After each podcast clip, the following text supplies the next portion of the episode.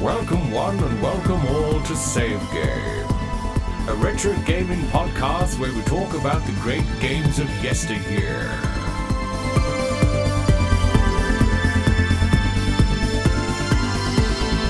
Save Game. Welcome to another episode of Save Game Podcast. This is Anthony, and I'm here with my good friend Daryl. How are you, Daryl? I'm fine, thank you. How are you? Good.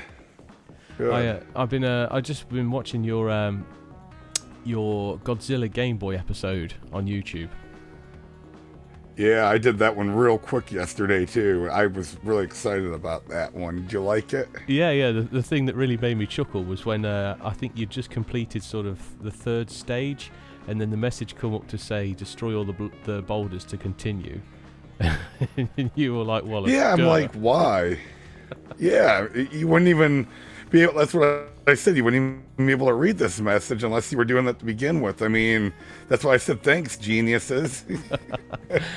That's like watching a film, showing showing a, a gory film to a little kid, and then it's saying at the end, small children should not have watched this film. Yeah, I, I mean, why tell you this after the fact? Okay, it's too late now. They've already watched the film. Let them finish watching the film because they already saw it. And let them watch it again if they want to watch it again. Because they've already seen it. They already know what happened. Yeah. so, in this uh, episode of Save Game, it's, it's actually quite a good um, good thing we're going to be talking about because you've been doing some of your Game Boy uh, reviews, and uh, I recently got my hands on a handheld console for free, absolutely free. So today we're going to be I talking about that. handheld consoles. Um, yes, it was the the DSi, uh, well, Nintendo DSi that I that I got for free. My wife walked in with a bag of um, bag of games, and she said, oh, "I got these for free today." And I was like, "Wow, that's really good! Twenty-two games for nothing." And I said, "It's a shame though, because I don't have a DS." And she said, "Well, take this." And then she handed me a DS, which was which was pretty good. Is she much into games or does she just get them for you when you're wanting them? No, no, she's just she works with someone who was getting rid of it, and uh, they didn't want anything for it, so she just handed it over. Oh, yeah, I would have taken it. Any kind of games like that that someone's just handing out, I'm like, yeah, give it to me. I'll take it if all you're doing is just trying to unload it. You know? Yeah, I've I've uh, I've been very lucky in the past because I I and this is a, one of the key things about um, when you're collecting video games or if you just want old video games, is to let people know that you're interested. So I I used to work with a guy and he said, oh. Um, my son-in-law's thrown away a load of games. Do you want them? I said yes. He brought them in, and there was about uh, 45 PlayStation One games, um, but not just games. There was a, a PlayStation 1, there was a PlayStation 2, uh, there was an original Xbox, there was a, uh, a steering wheel, and uh, something else. And, and it was all there. It was all complete leads, controllers, memory cards for absolutely nothing. And this guy was just going to throw them away. So you need to let people know that you want these things. Yeah, I mean, I don't know why they just throw it away. I guess, you know, they're clearing out their house. I've thrown stuff away that I think is just junk, and to them, it was, it's, a, it's just junk, I guess. And they don't realize what some of it's going for these days and how much money you can actually sell that stuff for. Yeah, well, I um I did sell some of it because I, I do have a bit of a rule that I only keep the games that I'm going to play. Um, so I did sell quite a lot of the games, and from everything that I sold, I ended up making about three hundred and fifty pounds. So it's very beneficial. That's on, good. on Yeah. on two fronts. Uh, so today we're going to be talking about handheld consoles. Um, so I suppose maybe the best way to start is to perhaps talk about your first memories or experiences with a handheld console.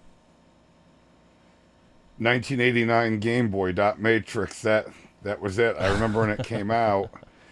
I it came out. I saw in the there was a store called Best Products we used to have here in Ohio that is near Dayton, and it was in their you know wish book there, and it was like it was 89.99, and I had to beat it out of my parents to get it for me. Just it was just expensive at that time for that, and probably for them, you know, raising four kids, but they got it for me, but I don't think I got much more for Christmas that year. But I didn't care. I just wanted my Game Boy.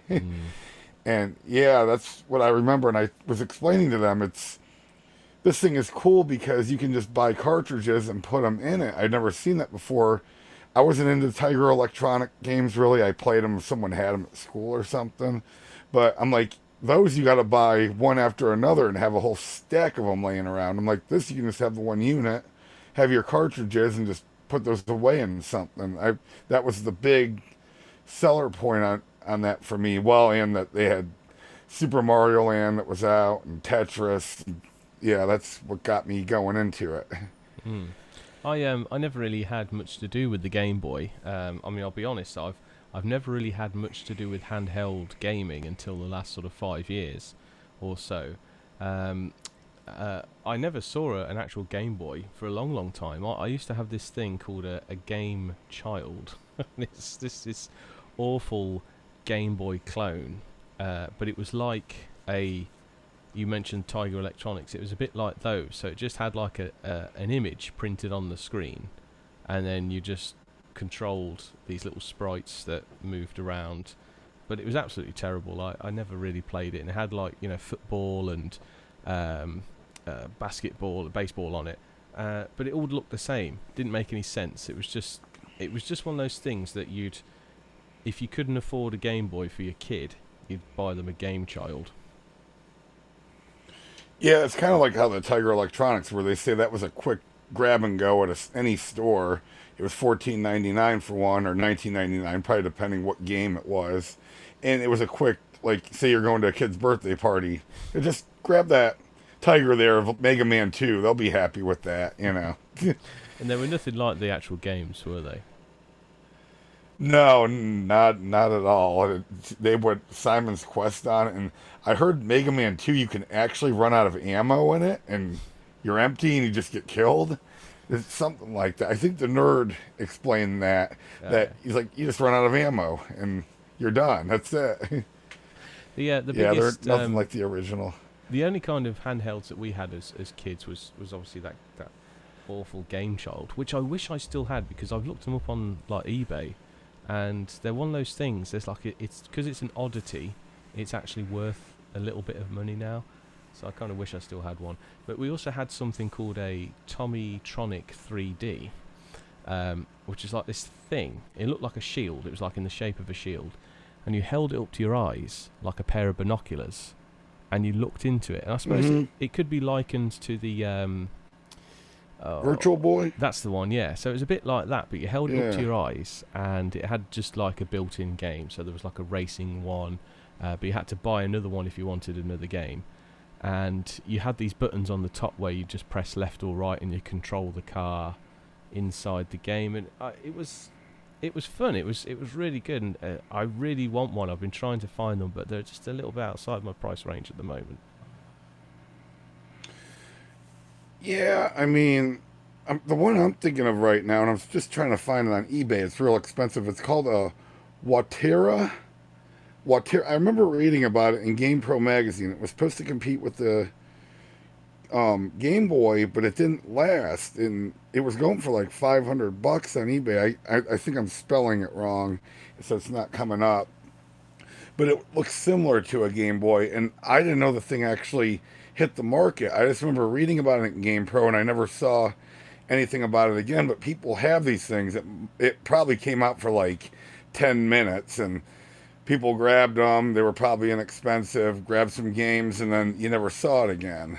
Mm. Kind of like that. What's that thing called? The Aladdin deck enhancer for the NES. Oh, They yeah. said that it got disc, it got scrapped and discontinued before they even put it out on the shelf to sell it, and then they were selling it, and it was already discontinued. I mean, how do you market something like that? I don't, I don't understand that. Yeah. Um, so So, like I say, I- I've never really been one for uh, gaming on the go. Um, the first proper handheld that I've I've owned uh, would be the PSP. that is a good one. I wish I could find mine. I know exactly where the games are at, but that's that's a good one. But you can't find the console. PSP. Yeah, I think it's slipped under my bed somewhere, and I've reached under there and checked and checked, and I've got the power supply right there to charge it. I've got the games, and I did something. The console got tucked under something, and I can't find it. it doesn't do me any good without the console. Well, I was um, I was starting to build a collection, so I decided um, I'll, I'll get the PSP just to try it out, and I bought one off eBay for ten pounds, which was um, uh, it said it was faulty, so I bought it and I dismantled it and I cleaned it, cleaned all the contacts because when you switched it on, one of the shoulder buttons was constantly engaged, so that's why it was faulty. Uh, but when I cleaned all the contacts, put it all back together, it worked perfectly. So um, I sort of got quite lucky on that score, and I have. That's I've, good. I've played a few games on it. I've got um, I've got Crash Bandicoot Racing, uh, Wipeout series. I love Wipeout games. Um, uh, Coded Arms, which is a first-person shooter. Um, I think I've got an Ace Combat on there as well. The Sega Collection, got that on there. Yeah, I've got that. I've got the Genesis collection. Yeah, that's pretty good. That, So- and that's a good. That's a good port over for for to the PSP. I thought, and you got it on the go too. You can play Genesis games on the go. Yeah, they are really good. The the ports on that, and uh, and also what I've done is as well. I did like a soft mod of of the console itself, so I can download and play PlayStation One games on it. Yeah, that's what I'd like to have. Have a modded PSP and have all kinds of stuff added to it, like Nintendo, Sega Genesis, Super Nintendo, all that. That'd be that'd be awesome. Yeah, I mean, I don't I don't really play it that much. It's it's very rare occasions. Sometimes, like if we go camping, because there's like periods of not doing anything when you go camping. You don't have a television. I take the PSP for that, but um, it very rarely sees a light of day these days. I have a friend that um he isn't into handhelds. He never was. I'd have the DS, and he might have played it if like he came over or something to try out whatever I got on it. But he always said it. Know, I'm not into the portables. Just I just like to play them on the TV. And like I just bought a Switch Lite recently, and that's a light. You can't even hook it up to the TV, and I just got it just to have it that way. And I, I just assume have it that way, and I'm not bothering anyone with it. I can just tuck myself into a corner with it and play. yeah. I suppose that's the good thing. Yeah. Really. It's like you know, there's has been times where I just want to chill out and play some games, so I've I've disappeared off of the PSP, uh, or more recently because I'm because I'm now experiencing the DS for the first time. Uh, I've been playing um, Super Mario Brothers on it, and I'm actually really enjoying it, and I'm quite impressed with the the the graphic power of uh, the DS. That was one of the games you broke up with, wasn't it, Mario? The original Mario, remember- yes. Yeah, I remember reading. I don't. That's why I never say much about Mario. You saw my Mario Two playthrough, I assume, but um, yeah, the one on the DS, some new Super Mario Brothers for the DS. I remember it came out in 06. And I'm like, wow, they came out with a new side-scrolling Mario. I've been waiting for this. I mean, the 3D ones are great, but I think it's great they finally went back that way, and they they kind of brought the side-scrolling action back because I think they found out there were a lot of people that really want to play the games in that style. The the game doesn't have to be in a 3D environment for it to be good. I think they Mm. finally realized that there's nothing wrong with it.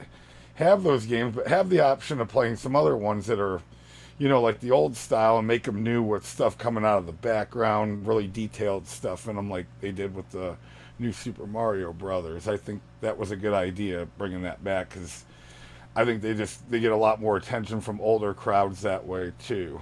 Yeah, I, I um, I, I do enjoy it. It's, it. I am actually starting to enjoy this this version of Mario, and um, I like the way sometimes I get caught out every now and then. You know, sometimes when you go down a pipe, um, he drops to the bottom screen of the DS, and Yeah. it catches me out sometimes because I'm still looking at the top screen. Um, but I, I am enjoying it, and I'm on world four at the moment. I think. I think there's about nine worlds. Yeah, I think it's it's eight or nine. Usually they throw a ninth one in on the new ones, like a bonus world that you can play that's really hard. And I've yeah, I tore those games up. Like on the Wii, I remember New Super Mario Brothers and New Super Mario Brothers U, and I completed both of them. I just played and played and played. I've got a game on there that I always think of when I play it. Uh, sorry, think of you when I play it, uh, and it's uh, Mr. Bean the animated series, the video game. Okay, you know, and I never actually watched that um series of Mr. Bean, but I've seen I've seen the cartoon drawing of him. Yeah, it's Yeah. it's a bit weird. Uh, You could probably find it on YouTube, and nothing really happens in it. But uh, I I actually quite like some of the episodes, and I have Mr. Bean on PS2, and it's come with this bundle, so I, I play it on the DS as well. Yeah, he's really funny, Mr. Bean. I remember when that came out back in the 90s. And I'm like, what is this? And I'm sitting there just cracking up. He's throwing popcorn all over himself watching that scary movie. That was the first one I think I saw. I'm like, what is this? What's with this guy here? What's he doing? My dad. and then I just kept seeing him. more and more. I think. Oh, yeah. Like, a lot of people didn't like him. My, my dad would watch him with me. My mom was kind of she was a little offset. She'd watch him with watch him with me, but she she didn't think it was over hysterical or anything. But her her humor's a little bit offset anyway. So my dad sit there and crack up watching him all day long, especially when he got the TV and he couldn't get it to work. He couldn't get it to get a signal until he was sitting there with the box around him, wearing like a metal hat and all that. Remember that? and he was starting to laugh when he like tried to creep up on it and he turned his head real quick and it went out. yeah. It's one of those Yeah. things. It's so silly and simple, but it, it's just hilarious. Um, on um, on the DS, the, uh, a lot of things I don't like about the games on the DS, and it, I find this a lot with Nintendo. It's all sort of like cutesy games, like just Mhm. little animals and uh, stuff like that. And uh, the, particularly with the DS, Nintendo went through this whole thing of brain training. So I've got like tons of brain training games uh, with Sudoku and stuff like that on it, which I'm not, I'm never likely to use. Um, and then I think to myself, I'll just, I'll just sell the collection. I'm not going to play them, so just sell the, sell the games. But then that thing starts to creep in of like, you know, like you've probably given a game away years ago, and now it's worth loads of money. And I think Uh huh. one is, is one of these DS games going to be that that treasure.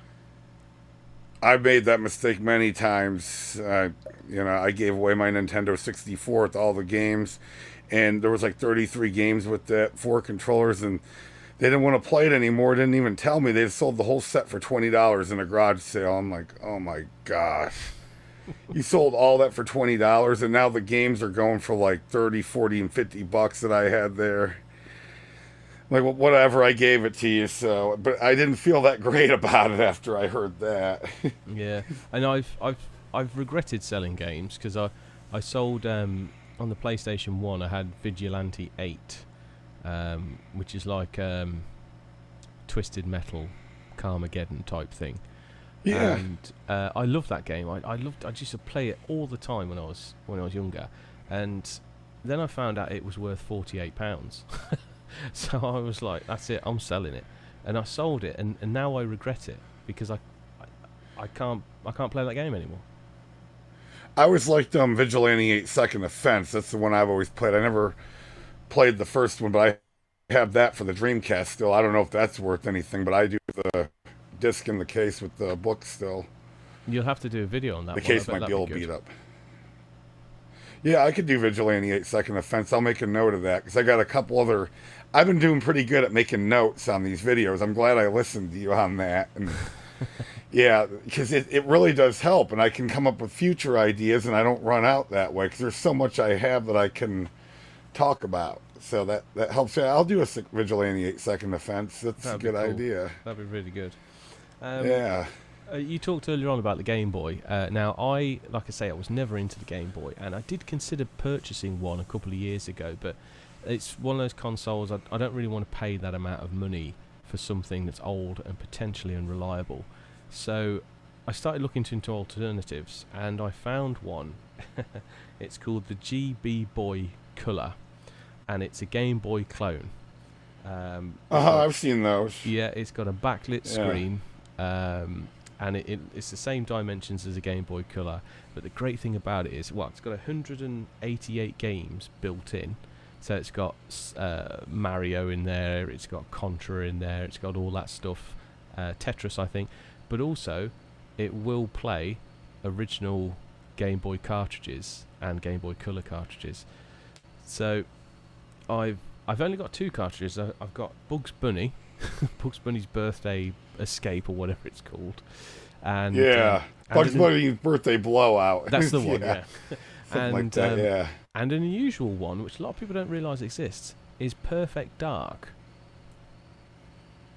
Yeah, I've heard of Perfect Dark, but I guess it was on Game Boy Color. I think I think it was on Game Boy Color. Yeah, it was. Yeah, and the the unusual one thing about that cartridge is that you have to put a battery, a AAA battery, into the cartridge because it's got a rumble pack built into it.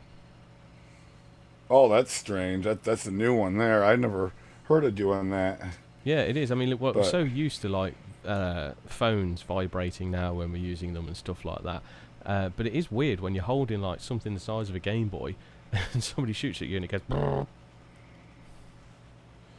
Yeah, yeah, and it, it vibrates. I never, I, they never really made a handheld that vibrated, did they? I I can't so. even think of one that. It probably because they'd have to make it bigger to put that rumble feature in it, and they they don't want that size to you know exceed something, and it's like you got to carry it around in a briefcase or something. Yeah. Um, have you um and obviously there was there was uh, good old peripherals and accessories that came with these things. Did you ever have did you ever have like the the Game Boy camera? I didn't have the camera. I had the light that went on it, and actually that did help quite a bit. It took four AA batteries, just like the Game Boy. And actually, I have one now. I have an original Game Boy that I bought from someone a few years back, and it's got the light that you can slip on it, and it works. It works pretty. It's better than not having the light. You do get a shadow off of that a little bit that can kind of annoy you on the side of the screen Hmm. or around it a little bit. It but it does light it up well enough to where you can play that thing in the dark. Um, Yeah. Well, I had the battery pack. Oh yeah. What? Yeah, the Game Boy battery pack that you plugged in and charged, so I wouldn't have to work deal with batteries. But it was kind of a block, and you had to have it sit off to the side. But it was better than buying batteries. Yeah. That's all I can think of. The um Okay. the PSP came or you could you could purchase a camera for the PSP as well. I have thought about getting one just to have it, but I've decided not to. Um, and because I've now got this DS, I was looking into some of the peripherals of that. Now that's already got a camera built in, so I've got the DSi. But um, you could get a TV tuner um, to connect to it, which apparently, if you get one, it will still work because it receives digital signals. Oh, really? Yeah. That's kind of cool.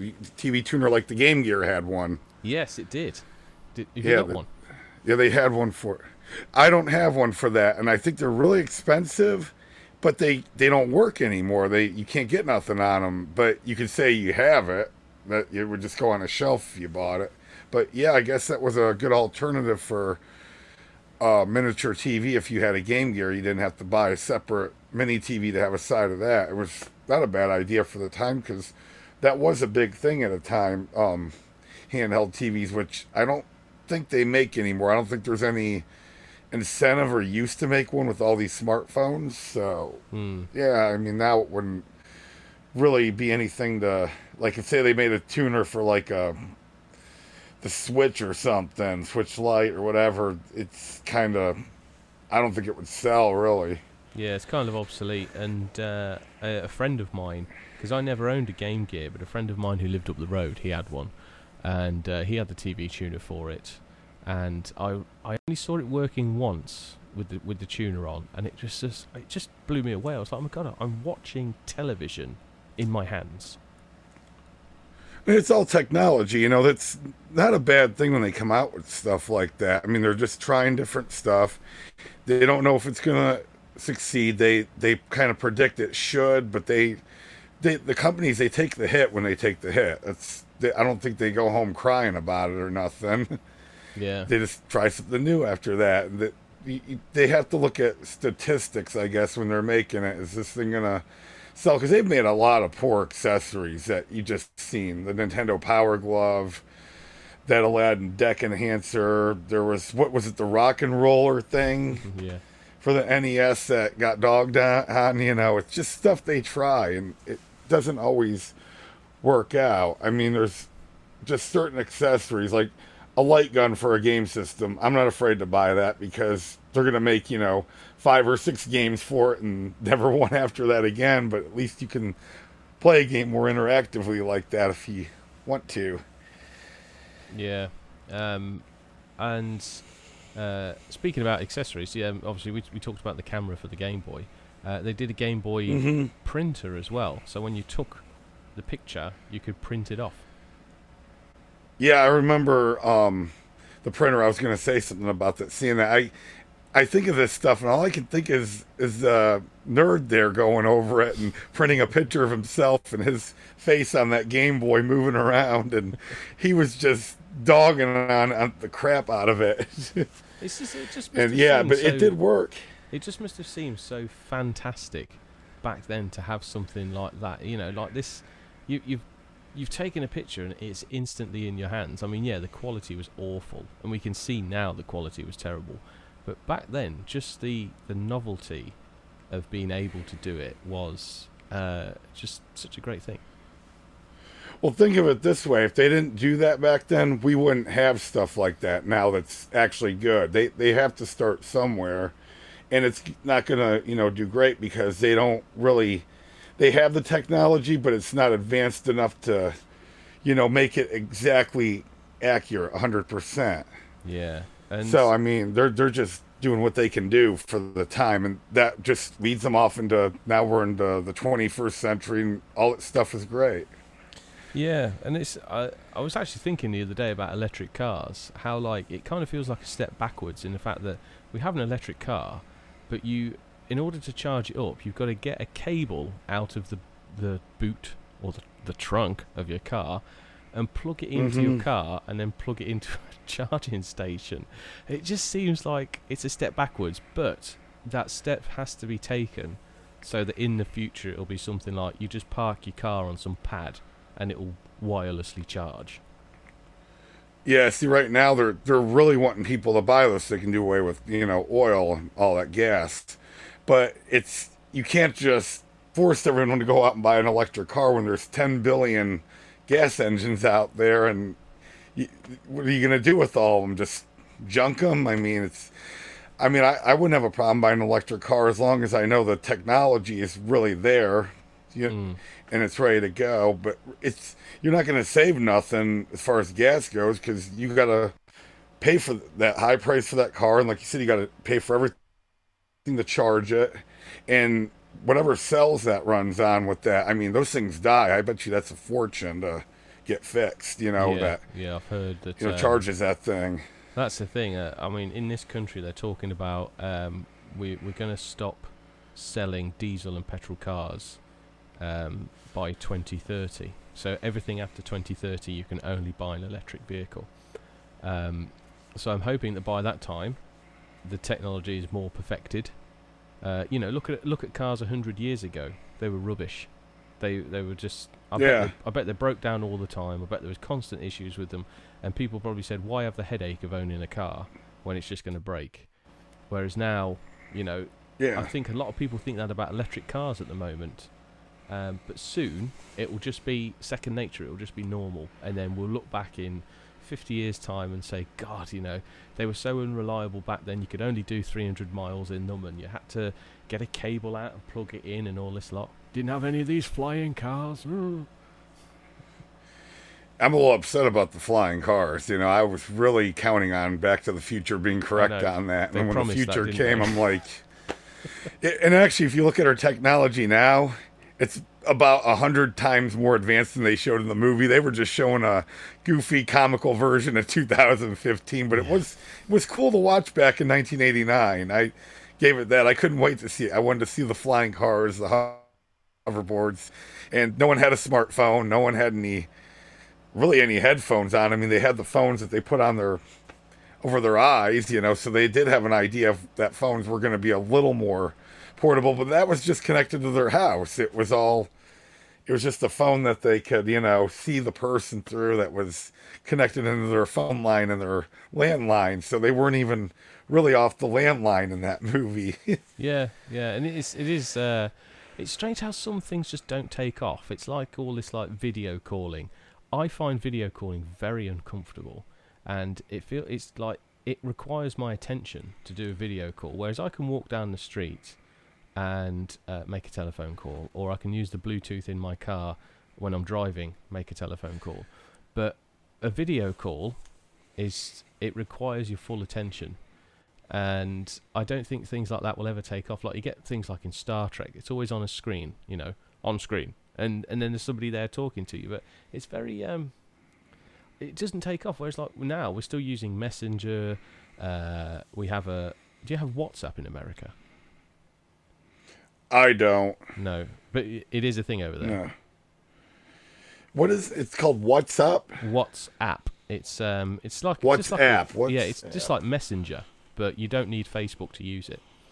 Um, so and like you know, te- text messaging, that's um, that's the thing that's carried on. Text messaging and phone. Okay, calls. WhatsApp Messenger. I just the one, found it on the Play Store. So yeah, we have it. Yeah. Yeah. I wonder if that'd be better to use. Never 4.3 stars. That's not bad. Yeah, it's it's very. I was uh, resistant to it for a long time, but like I say, you don't need Facebook to use it. So if you if you know someone, that the the higher chance that is they've got WhatsApp than they do Facebook. I might go ahead and get that and put it on there, and I can let you know. We can link on that. Yeah.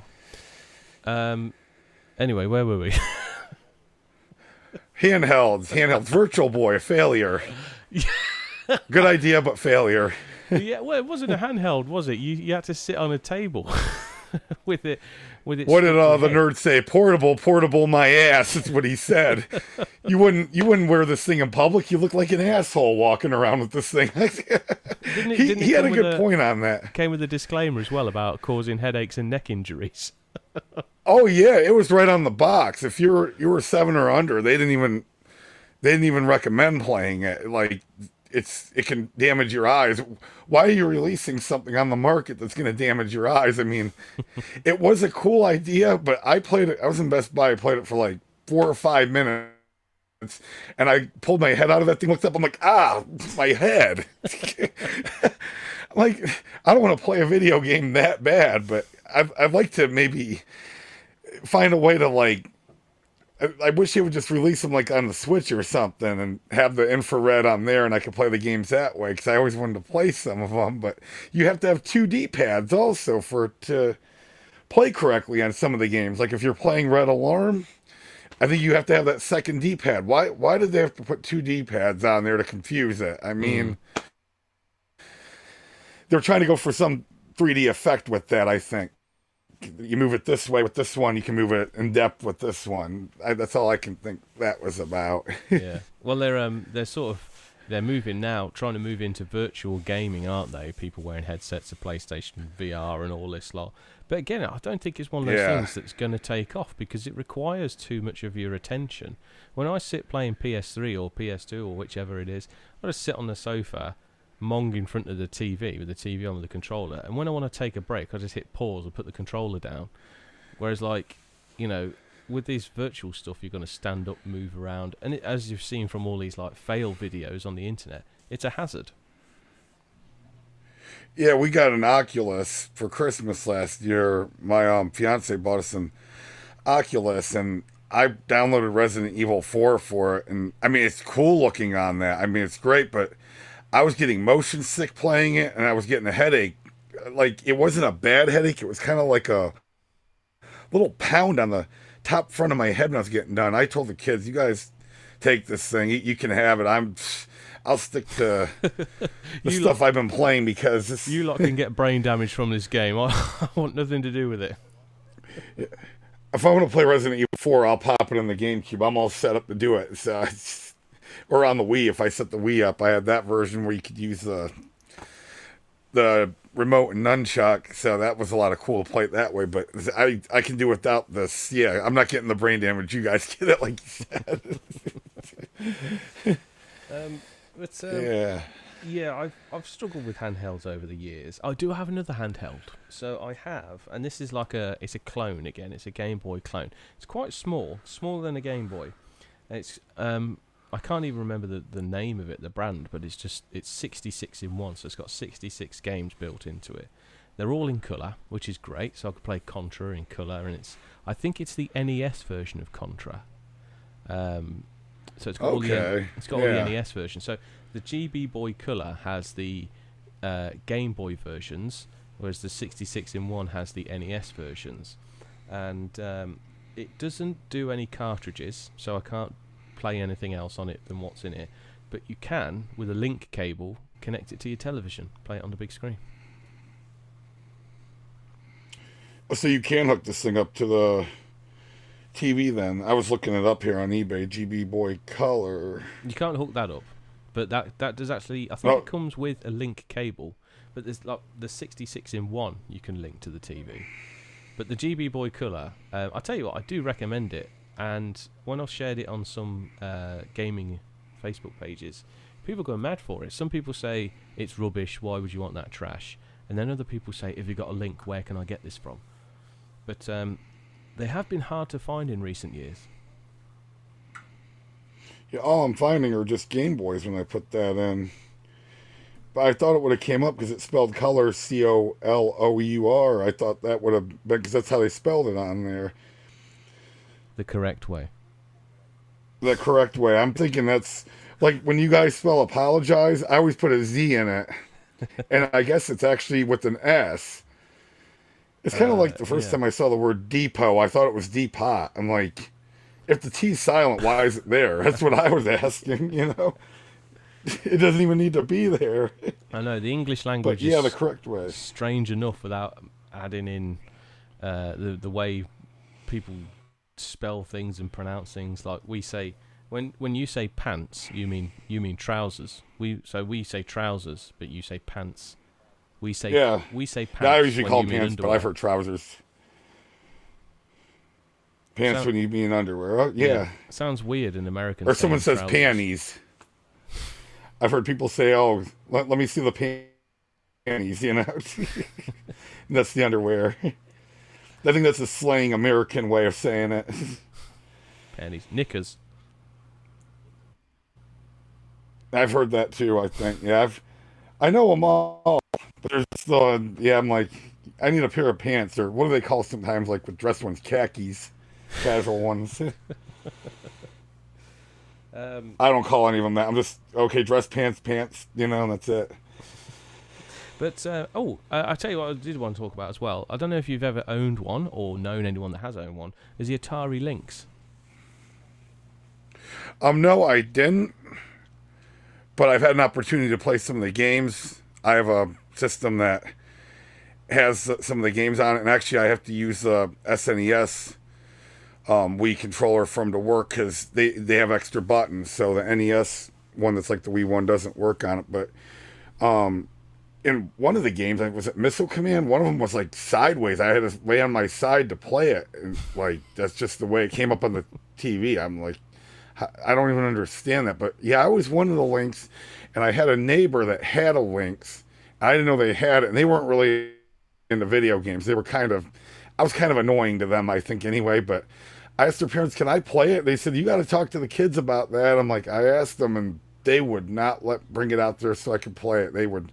I begged and pleaded to play it. I, they just didn't want me to play it. Is what it was. They just didn't want to fool with it. They probably afraid I'd drop it and break it or something. They said they only used it on trips and that was it. They didn't really play it otherwise. But yeah, it was. I like Rygar on the Lynx. That's the one I can play on hmm. my machine that has that. And yeah, I I don't know if you saw it, but I'm I kind of. Have you've ever been much into Rygar? Like No. it was on the NES, so maybe not. But I did that short on the Ligar battle.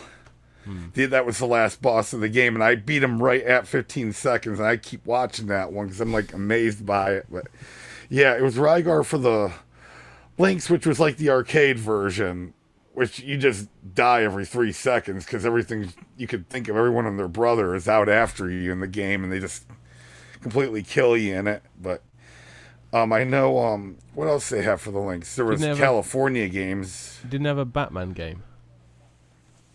Yeah, there is a Batman one there that I can play too. I think I tried. It's a little difficult. Just takes some practice. What else? They had like you know the old Atari ones like Missile Command and stuff like that. Mm. Maybe think, um, Centipede. Wasn't Atari failing at the time? They were on their way out when they release the Lynx. I think so. I think they were just.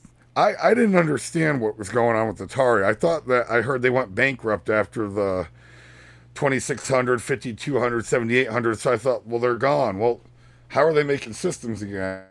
I, I didn't understand it back then, but someone bought them, is what it was. They Yeah. went bankrupt and then someone bought it and brought it back. And it, like Lynx is a cat. The Atari Jaguar, that'd be like a another form of cat. They they had something about naming these systems after cats there for a minute. Yeah. Well, But- Sega did a yeah. similar thing, didn't they? Because uh, Sega had the Sega Saturn, but I think that they they'd also done some development consoles which were named after planets. Neptune, yeah. Yeah. Yeah, the Neptune. And then they had the oh also forgot about the Sega Nomad. We'll have to talk about that one too. But going back to the Lynx, like you said, I remember the controller was reversible on Mm. it. Like you could move it either way. And I guess the Model 2 was the better model because the original one was a lot wider. The Model 2 was a little more compact. Yeah. That's what I kind of know about the links. So What do you just- think of it? Um, well, I've, I've never played it. Oh, th- I say that I haven't played it, but there's this little memory in the back of my mind. I think somebody somewhere must have had one when I was a kid, because I seem to remember one. Um, but I'm not sure. I saw one for sale recently. I went well last year. I went to a gaming market, and there was one for sale there, but it was obviously very expensive. Um, and the thing is, you know, it's nice to buy these things to say you've got them, but if you're also buy, if I don't think it's worth buying it to say you've got it. It should be something to buy to at least enjoy occasionally.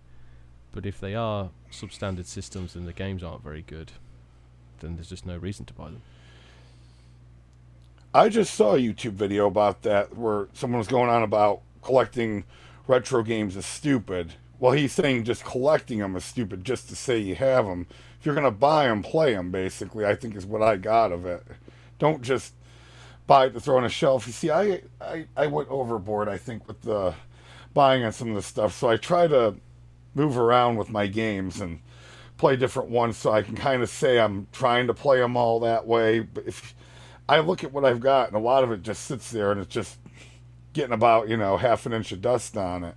Yeah, And you start getting to the point where eventually you're going to have to probably get rid of some of it. You get a lot older or something to have the stuff just sitting around still. It's just going to be like, you know, I've been there, done that, you know. But, and then when I was there again and back, it was really exciting. But now that I've played everything since the 80s and 90s, it's kind of like, it, seems like it's all I know now is the old games and not enough of the new stuff. yeah. I've um, I went through a phase of buying lots of games and then not actually playing them. Um, and there was even some that I bought, never actually played them, and then just sold them again. Though I never even took them out of the case, because I just sort of like I see a game and go, "Wow, that looks good. I'll get it," and then I just forget about it or lose interest. Um, I have to be in a particular mood to play games sometimes, um, and so I've had to kind of curb what I spend and how much I spend and, and how many games I buy, because it was just getting out of control. So I haven't really bought much recently, and I have been focusing on games. I've been playing Red Dead Redemption, the original one, uh, though I get bored of that game eventually, so I've I've stopped playing it again. I'm halfway through GTA 4.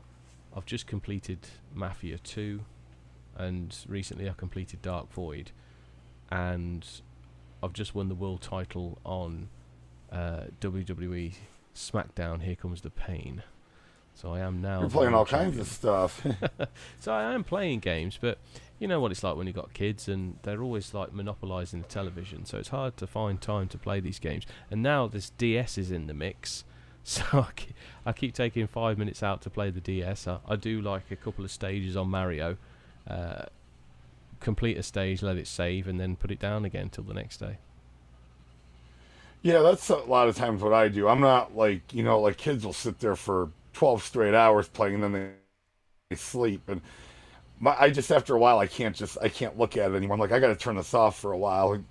That that's probably more of an age thing, you know. It just starts killing you after a while. Hmm. But you ever just sit there and like I'll be like last night I was trying to figure out what to play and I pecked at a few games there, but you're I'm sitting there on my phone looking at my YouTube channel, looking at Facebook. I'm like maybe I could play this or I could play that. I'm thinking I got the Dreamcast right here. I'm like, and then you never play nothing really because you can't decide. Yeah, yeah. It's like you just don't even turn nothing on, and I'm like, and I'm like I didn't play anything. I got all this stuff and there's nothing to play. yeah, that happens to me a lot. Um, that's why I've been trying to focus on particular games at the moment. I started, and that's the thing. I started a new game the other day. I get a bit nervous starting new games sometimes, and I started Godfather 2 on the PS3, and I've played it for about an hour, and I don't like the controls. It's very clunky. Um, it's overly complicated, so I think I probably won't continue. I think I have one of them for the Wii, and I tried to play it, and it just I didn't really like it. I think, like you said, it was clunky and played it for a little bit. And I'm like, just, I think a friend bought it for me for my birthday or something once. And I'm like, eh.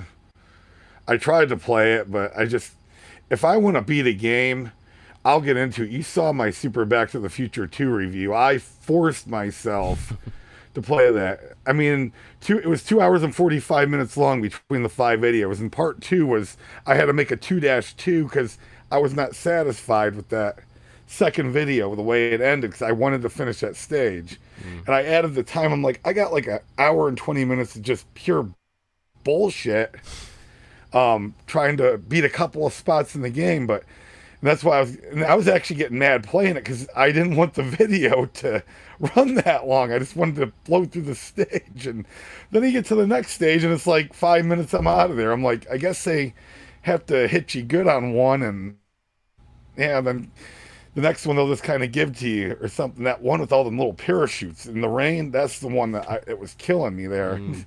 you saw it. yeah. Tough stuff. Yeah, that that was yeah, but it was satisfying when I beat it. I'm like, and I, it's all evident. I've got it on YouTube that I did play through this, but someone out there's watching. Man, he sucks at this game, and he just kept playing it and playing it and making this video longer and longer. Whatever he does, don't edit none of that you know, kill time out of there. Just show the whole thing of, yeah, feel my pain with me. That's what I thought. well, sometimes I watch these playthrough videos and I think, how are these people playing it so perfectly?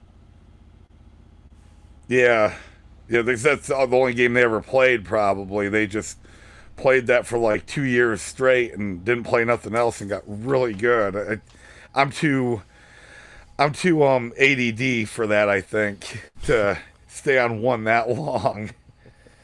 Um, I just but, yeah, to like, say that you um, you said about the Lynx that you had a family next door and they didn't want you to play it.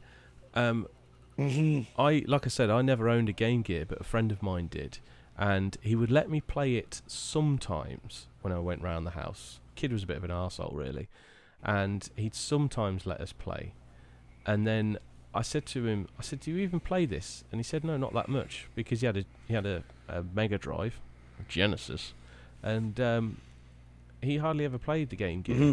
So I said, "Well, can I borrow it for a couple of days?" And he just flat refused. He would not lend me the console.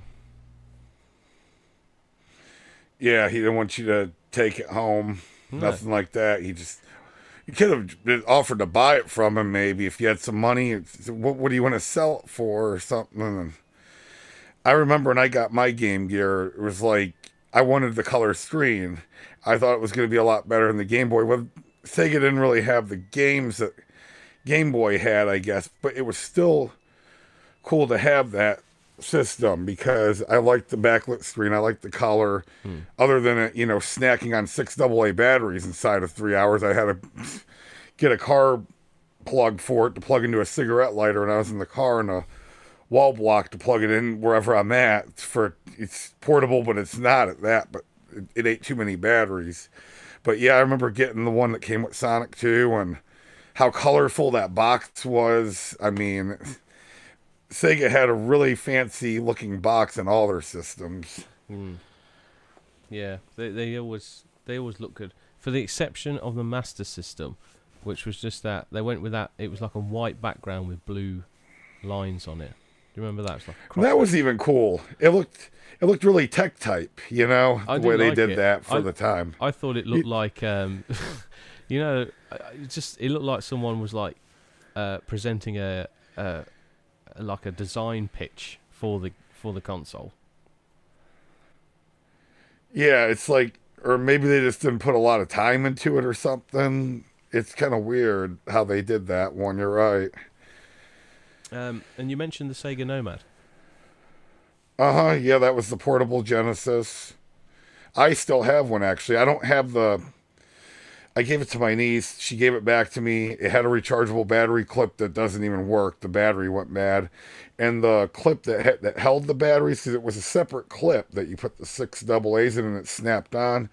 She didn't have that, but I thought, oh well, I'm not gonna put batteries in this thing anyway. That's a waste of money. It's getting plugged into the wall, and it still works great. It did never been recapped or anything or refurbished, nothing because it never got used much. So mm-hmm. it's not gone bad. So if I wanted to play it, I mean, I can just pop a game in and it'll just turn right on. It's it's almost you look at it, you think it's brand new, and I think those are worth a little bit of money. I think you can get probably a hundred bucks for one on eBay. I remember buying it back in the late '90s when it was a hundred, and then a little over a month later, Toys R Us dropped to fifty, and I had to go in there and bargain with them to give me half the money back because they had a 30 day policy, and they said, "Yeah, we'll refund you the 50 because that that's a pretty big drop. If it was only 10 bucks, I wouldn't have bothered, but I'm like fifty dollars. I mean, I didn't know it was going to drop that much in price, you know, over a month later. So they they they gave so I ended up getting it for 50 bucks back then, but that had a cool box to it also. I like that those little Sega boxes like the 32X came in and the Nomad and it had that yellow side on it where it said Nomad or 32X and the little Sega logo there It was kind of nice. Yeah, I'm just Wish looking kept at it. um, just looking at one on eBay now, and there's one in this country, the good old United Kingdom, um, Mhm. five hundred pounds. For a Sega Nomad? Yeah, in three games. Um, Well, actually, I'm looking at one with the box, the case, the battery clip, 500 bucks or best offer. yeah, I'll offer him 10 bucks. It won't even go through. I sometimes feel bad. Um, you know when it says best offer, I, I go in low. so um, I, I was looking at a game the other day, Cartoon Network Racing for the PS2, and it was on for eight pounds. And it said oh, best offer, so I just went at, at four pounds, and uh, they accepted it because they, they obviously can't shift it. Yeah, I mean, it just depends on who you're working with on that, too, I guess. It- how bad they want to get rid of it. If they're just, you know, trying to just sell it, not really trying to make that little bit of extra money. Yeah, So I see one here. It says Sega Nomad LCD 5 volt mod, new caps, glass screen install. It has an LCD screen, yeah. $125 free shipping. That's not bad, and they No. modded it. yeah, that's okay. A lot, lot, uh, especially if it's had a refurb as well. Yeah, and they got an LCD screen on. A lot of people have been switching out those screens on the Nomads and Game Gears with LCDs because they're uh, just a better screen, better to have in there. But I like playing with the old smudgy color. You know, that's the that's the purest way, I guess. But it'd be nice to have one that's clear like that. Yeah, it is nice to like like with this whole. Like I say, I'm I'm thinking about getting Mafia for the PS2, uh, but now you can get Mafia Definitive Edition for the PS4 and 5. So I was wrestling with what am I going to do? Do I want to play it in crystal clear, or do I want to play it as it was meant to be? So I've decided I'm going to play it as it was meant to be, and I'm going to purchase the PlayStation 2 version. So when it's blown up on my 55 inch TV, it's going to be a bit blurry and, like I say, smudgy and probably a bit washed out. you said it was for the PS2 Yeah. Mafia.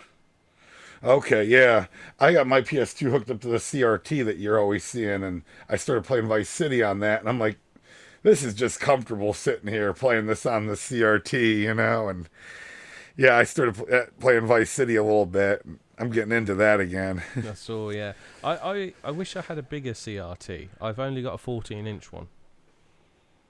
I've got a 14 inch one sitting over here that I don't do nothing with. Someone gave me in case I wanted to ever hook something up off to the side. But I think this one I have is a 25. That's I'm gonna have to pull the tape measure out, measure it corner to corner, and see exactly what it is. But when it was given to me, he claimed it to be a 25, and I think he's right. I think that is a 25 inch right there. It, And that, that's pretty a, big. That's a decent size for a television, a CRT. Yeah, it's good enough. Yeah, it's good enough for what I'm doing. Mm. And like the ratios changed It's- as well. So like when I was younger, I in my bedroom I had a 14 inch. In the living room we had a 24 inch. Um, but then we bought a 28 inch television and then a 32 inch television. But the ratio changed from like is it four by three, and it went to 16 by nine. So then you started playing games. It was like oh, it looks all weird.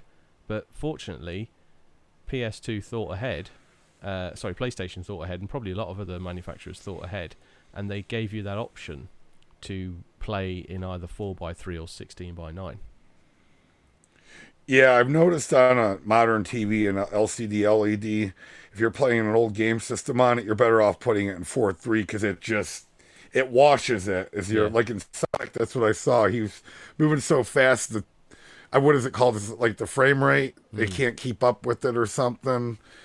It's just it the game's just too old for it. But if you put it in four three, it's fine. Yeah. It, it plays it the purest way right there. Mm. And something I was actually going to say about the PSP is that that came out in 2004 slash 5, and it had Wi-Fi connectability with it, which back then I didn't even know what Wi-Fi was.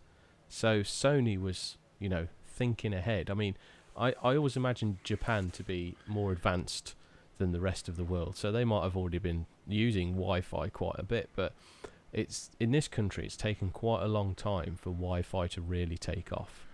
Um, so they were thinking ahead with that, and with that you opened up, you know, the internet browsing, the PlayStation network, and also when the PS3 came out, you had that connectability between the PSP and the PS3. I'm not quite sure how it worked, but I think you could play PS3 games on your PSP via link. I can't remember how it worked, but they were thinking ahead. Uh, I did something with my PS3 to the PSP once, and I was playing. I put one of my PS1 games in it, and it was able to do this with the PS1 games, and it let me play it on the PSP. I can't remember how it worked, but I was playing uh, the Williams Arcade Greatest Hits, and I was playing Sinistar on it. That's the game. I still have all my games that I bought when I was 17, 18, 19, 20, and a book. And it was like streaming it from the PS3 to the PSP. I can't remember how that worked, but I was playing a PlayStation 1 game that was in my PS3 on the PSP that I have. I seriously got to find that. Um, and I think the Wi-Fi doesn't even work on mine. Something went wrong with the coding in it or something. I can't get it online. And my my friend that lives in Paris, he's you know four year college degree c- computer science, and he looked at it. And he's like, he, he kind of explained what went wrong. He said he have to get into it another time to see if he can fix it, but something. I think something crashed in it with the Wi-Fi on mine. It's because it, I can't get online with it at all. It just you put in the code and everything, it just doesn't recognize anything. yeah, I have my So I don't know what. switched off all the time. I don't use it. Yeah, it doesn't. I, I, you know, it's new technology, like you said. Maybe something wasn't quite right with it, and maybe it didn't. You know, some of them failed with that. I don't know, but I just don't even worry about it. I just play the games that I have, and that's it. Like you said, just turn that off so it's not running the battery. So of all the uh, the cons- the handheld consoles that we've talked about, which one would you say is your favourite? I'm just gonna have to. I, geez, I just put Game Boy and Game Gear right in line with each other. Hmm. Right line. I mean, I know we didn't say nothing about 3DS. I played that for a long time, and you had Virtual Console on that where you could play Game Boy and Game Gear games on. And I think I still have them all downloaded to one of them. I, I think I have them. Yeah, I was playing some of those older games on, and they looked really nice on that screen. But I think it's weird. I I only had like 13 games for Game Boy back then, and I stupidly traded it in. Got you know maybe a hundred bucks for everything or so. Mm. Um, I burned that thing up, and even the Game Gear I burned up. I only had like seven games for that. I always had trouble finding something I wanted for it because they didn't really make a lot for it. But I liked Sonic Chaos. Yeah, I mean, Sonic they- Two was a lot of fun. Chaos. Yeah, they had they had the Sonic games on there. Uh, I used to play Aladdin on the um, on the Game Gear. I was like that. Aladdin, yeah. I was I was never too much into the Disney games. The only one I ever really played that I got into was DuckTales on the NES, but I know a lot of people like those. Um, they, they wouldn't have made them. They they still make them. They wouldn't have made them for so long if they didn't sell. Hmm. I know a lot of people did like that Aladdin. I think there's some people like the Lion King on Game Gear. I've heard of that, but yeah, I say the two of them are probably probably just put the Game Boy first and Game Gear second because I had the Game Boy first and I I always found games I liked on that. You know, just probably didn't have many because I didn't always have money to buy everything that was out there. Yeah. Okay, so Super if you Mario could Land. have, if you were, if the only console you could have in the world was a Game Boy, what? Uh, but you could only have one game. What would it be? Um, just one game. I I'm just gonna say. I'll say Super Mario Land 2 because that was like more like Mario World. I like the first one. I love the first one, but I I still love playing Super Mario Land 2 because I remember when I got that on Game Boy. I'm like, I don't have a Super Nintendo. And finally, I can play a version of Super Mario World. It's got a world map. You can do the spinning attack thing. You got a few different power ups like the rabbit ears, which is basically a flying method, but Mm. not really. It just makes you float. And yeah, I I say Super Mario Land 2. I would play that forever. I think I was just playing it a couple weeks ago, actually. Mm. a lot they- of fun. They, although I'm not a, major fan of Mario, um, they do have replay value as well. Mm-hmm. So, yeah, of all the of all the the handhelds, I mean, like I say, I don't have many. I don't have much experience with them, but I, for me, my favourite is the PSP. I just think it's really Yeah, I was gonna ask you. really versatile um, in the fact that you know you can buy games for it on the uh, the discs, the UMD discs. Uh, you can even watch films on them. Uh, you can buy UMD films, uh, and then with that connectability to the PlayStation Network, you had the ability. I think it's been discontinued now, but you had the ability to download uh, PS1 games and PSP games to play on your PSP, and I just I think it was just a, a, a quite a powerful. It was it was a PS2 in your hands. Yeah, that's kind of how I looked at it. And they they thought they were going to crush Nintendo with that. A lot of people thought they were going to win, but Nintendo was always had their hands on that handheld market there. They could not, no one could ever beat them. And I mean, that PSP is technology is way above the DS or 3DS or whatever. And I'm like, they just, for some reason, no one could ever beat them. You had the Atari Lynx that tried, you had the Game Gear that tried, a few um little ones. What did they have? That Nokia, what was it? The What was that N-Gage. Nokia one called? N-Gage. The N-Gage, yeah, Yeah. that's the one that had Tomb Raider on it and all that. That was horrible. That tried to compete with with them too. No one could ever do. it. You had Neo Geo Pocket. I never really played one of those. Maybe a few emulation games I tried, but that's about it. You know, and I didn't think it was anything that spectacular when I tried their games. But yeah, just no one could ever beat them. But yeah, the PSP, I I'm with you. I think that's probably the most powerful. Then you had the Vita, which fumbled. I mean, they tried again with that. They probably should have just stayed with the PSP and kept making games for that. But unless it was going obsolete and no one wanted to produce on them little UMDs anymore, they might have had to do something different. Yeah, I've never played a Vita. Um, I've looked. We at, have one here somewhere. Oh, you do. I, I've looked at buying. one, Yeah. but um, they people slate it, and it seems to be on a decline. So But you see, it's one of those things. It's on the decline, but the price keeps going up because it, it's less fashionable. The price goes up, so I might have missed my opportunity to get one at a good price. Um, but I mean, some of the, the gameplay footage that I've seen from some of the games, it, it does look really good. But I, there must be there must be something inherently wrong with it that people just don't like. It didn't seem to be bad. I'm gonna have to ask my son, my 19 year old, what he did with it. he had, I think it's down in this basement with him over there. I'm gonna ask him, take a look at it, see if it's still in good shape. But um, it came with Borderlands and Borderlands 2, which I never really got into, but it, it played great. The control worked great. It was a solid system. There was nothing cheap about it. You know, it's.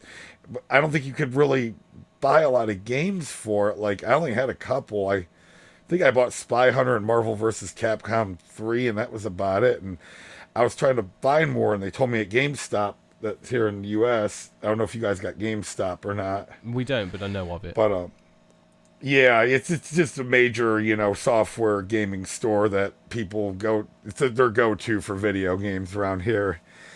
And they told me pretty much you're not going to find physical copies of these games. Whatever they have, they have. But PlayStation was really kind of pushing for people just to download to that thing, and that was it.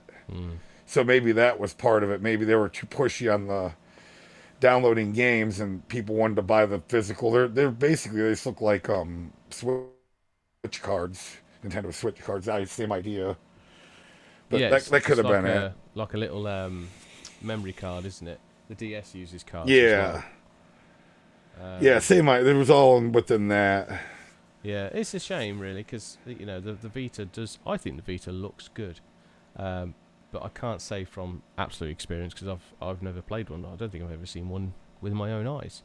Uh, but you'd think it'd be an improvement over the PSP because they banged on about the PSP only having one thumbstick, but the Vita had two. It's got all the other buttons, and you'd think it would be an improvement, but um, obviously didn't land very well. And and like you say about Nintendo they just seem to just dominate the handheld market.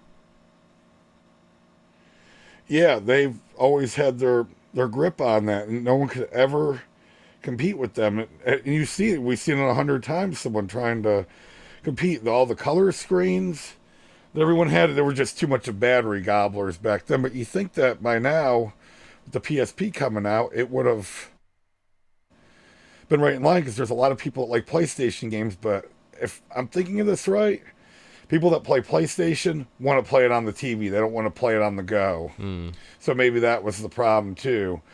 People that play Nintendo are more, you know, attracted to that handheld market because Nintendo can't really make a system that just hooks up to the TV and that's it anymore. That's why the Switch had to be reversible like that, you know, to play it either way. They because I think if they made one like the Wii U again that just hooks up to the TV, I think it would crash. I don't think Nintendo would make it with that console and they know it, so they won't make one that you can't take with you anymore. And I think that's why they haven't gotten off the Switch yet. It's been out for like what six, seven years. I mean, and it's still selling. And they're talking about making a pro version that's supposed to be even better. They're just doing little updates and letting you buy a newer model that will play all your old games. And plus, it does this, this, and this now, and you've got your new console that they just made. Yeah. Yeah. Well, I think we've uh, we've covered quite a lot of uh, of handhelds. Um, what else? Uh, Me rambling on. no, you got plenty to say, mate. um, and it's always a pleasure to talk to you because you, you're very knowledgeable on it. And, and the great thing I like as well is that I'm kind of, although I gamed a lot when I was when I was in my youth, it's something that I stepped away from um, in the last sort of 15 years. It's only been the last five years or so that I've really got back into it. Whereas you were there, kind of at the beginning of, video gaming. You know, you did the NES uh, the SNES, the Master System, all all that slot the first time round. Whereas to me, I'm I discovering it after the fact. It's all over and done with. Yeah, like the Master System, I actually started on that in 2005. When I first bought my house, I got into the start, starting to get into collecting. I'm like, I never had a Master System, and I don't think I ever played it back in the day. I knew someone that had one, but he wouldn't let me play it. but I kind of saw it, so saw it being played. I'm like, it's just like a Nintendo, it's just Sega's version of it, and it's actually more powerful than a Nintendo. That's what I always got of the Master System.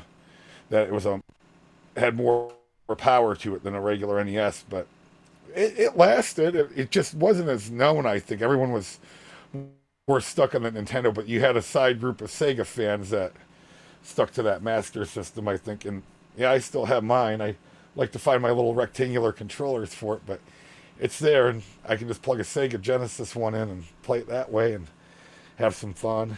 Yeah, I, I thought it was a great machine, and I also thought it looked a lot better uh, graphics wise than the NES. Still had some terrible games for it, but uh, I think it looked better. They all had bad games. I mean, I could go probably through a whole bunch on the NES that were just junk that they made for that. yeah. Uh, okay then, mate. So uh, you are going to be doing some more YouTube stuff. Oh yeah, I'm thinking. Um, next one is Super Mario World Hack Part Two. That was the first video I made, and the first two videos I made, I was talking, but no one could understand me. I couldn't understand me. That's why I started turning the TV way down so I could talk over it. So I'm gonna go in on that one again and kind of show that. And I think I'm going to do Section Z for the NES. I don't know if you're familiar with that game, but that's one I'm not very good at. But we had it back in the day, and I tried to play it back then. Yeah. And uh, don't um, forget the one we spoke about earlier on for the Dreamcast. Vigilante 8 Second Offense. That's yeah, I'm going to yeah. make a note of that one now. Yeah, I'll tell you what I did get recently. The Section Z one. Um, What's yeah, that? Um, on the kind of uh, front of, of Vigilante is um, uh, WWE or WWF as I know it as, but you know World Wrestling Entertainment. Um, obviously, they're j- just known for doing wrestling games, but they made a game called uh, Crush Hour. it's it's like Vigilante Eight, but you are wrestlers driving around in cars uh, in arenas. I think I've heard of that. Yeah, I, I played it for a little yeah. bit. It's, it's pretty bad. What was the other one that's I guess kind of like Vigilante 8. Twisted Metal, that was like one of one of the launch titles for the PlayStation. Yeah, that's quite Is a that big, a Twisted uh, Metal? Uh, people talk about that a lot. Um, they uh, it must be quite good. I've never played it. I think I've tried. I think I have the PS Mini, PlayStation Mini, which didn't do very well. Um, and it had it on there, and it was pretty similar to that. Yeah, those that mini kind of failed, didn't it? Yeah, it, for some reason, like in the U.S., they were putting like your guys' versions on there, the PAL versions of some of the games, and it even says that. And there's something about you, you don't really want to play PAL on a U.S. TV because it can't keep up with the frame rate or something. I've there's something weird about that that people complain about. I I don't really notice that too much when I'm playing. I just kind of just play the game and I, I don't really see much of it, but you get you know someone that's really particular about that. They don't they don't want it that way. But I don't know why they did that. Why they didn't just release them to whatever region with the version that they had. It sounds like they kind of sloppily put it together. Yeah, um, and to get it out there and compete. Yeah, and also the games that they've got on there aren't very good either. Their selection of games. I mean, there's ones on there that I wouldn't even call classics, and ones that I hadn't even heard of.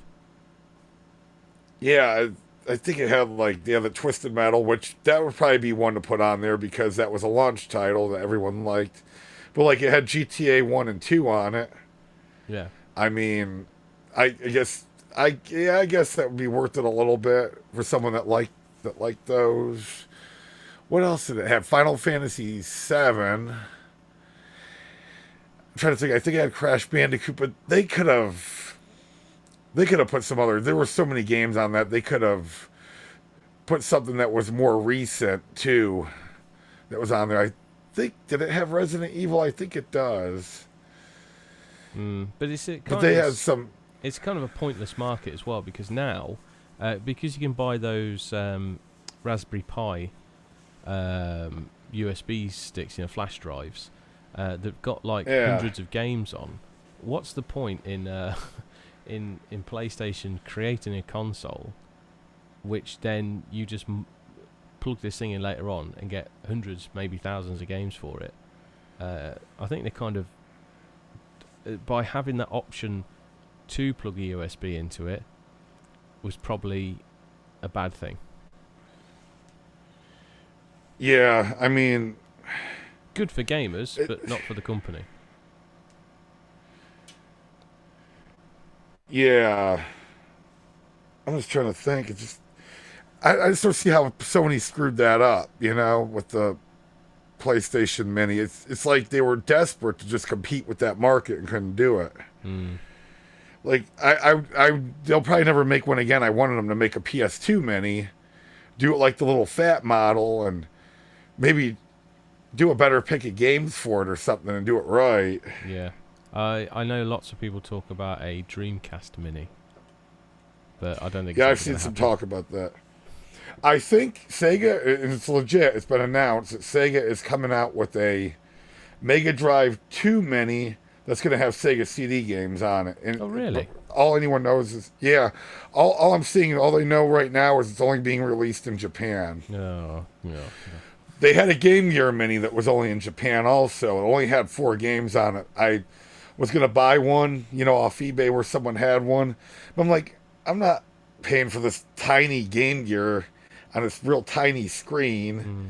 that's, you know, way smaller than a regular one to get four games for whatever it was. It was like a hundred bucks or more. It's, I didn't see any use in it unless you were just wanting to buy it, like you said, to just collect and say you had it. But Yeah. if they only come out with that Mega Drive 2 Mini in Japan, I might try to, and it doesn't come out anywhere else, I might try to get my hands on one of those. But, you know, I've got the Sega Genesis and CD right there. But like you said, you can't really count on those old systems to last forever either. Mm. Like, are they going to eventually fail? And then what are you going to do with the games? Just put them on eBay and sell them for a high price like everyone else and Yeah. get a bunch of money that way, I guess, if that happened. Okay then, mate. Well, I shall leave you to it to enjoy the rest of your uh, Sunday. Yep, and you do do the same. Yeah, and it's been really good talking to you. And I am considering that the next episode, and you're going to love this, is going to be a uh, Grand Theft Auto episode. Oh yeah, I'm I'm ready for that. Yes, you've been doing your research could- already. Yeah, I'm gonna be talking about Tommy Vercetti quite a bit. I might have to pop in GTA 3, try to do that one again. I I, I remember doing that one GTA 3 a long time ago, and I, I'm not really remembering the missions like I do in Vice City. I think Vice City just kind of overrode me on anything, but I did beat the game. I remember doing the tank code in GTA 3. Yeah. and you get in the tank a lot of times it would freeze up because you basically told the game to put something there that isn't even supposed to be in there yet hmm. so it would it would freeze up on me a lot of times when i did that code one time i kept doing that code i had a pile of tanks out in the middle of the street. I just kept putting it in. And it just they drop out of the sky. I just had a whole pile of them. I just did that for the fun of it. Well, that's for another. kind of fun to play with them. Yeah we'll get into that. Okay. Got to well, save some been, for the next podcast. It's been great speaking to you, mate, and uh, hopefully everyone who listens to this, the whole entire world, um, or several people, um, and uh, hopefully they enjoy it. And we shall be back with another episode soon. All right. Thank you again for inviting me. You are welcome, sir. Bye bye. Bye bye.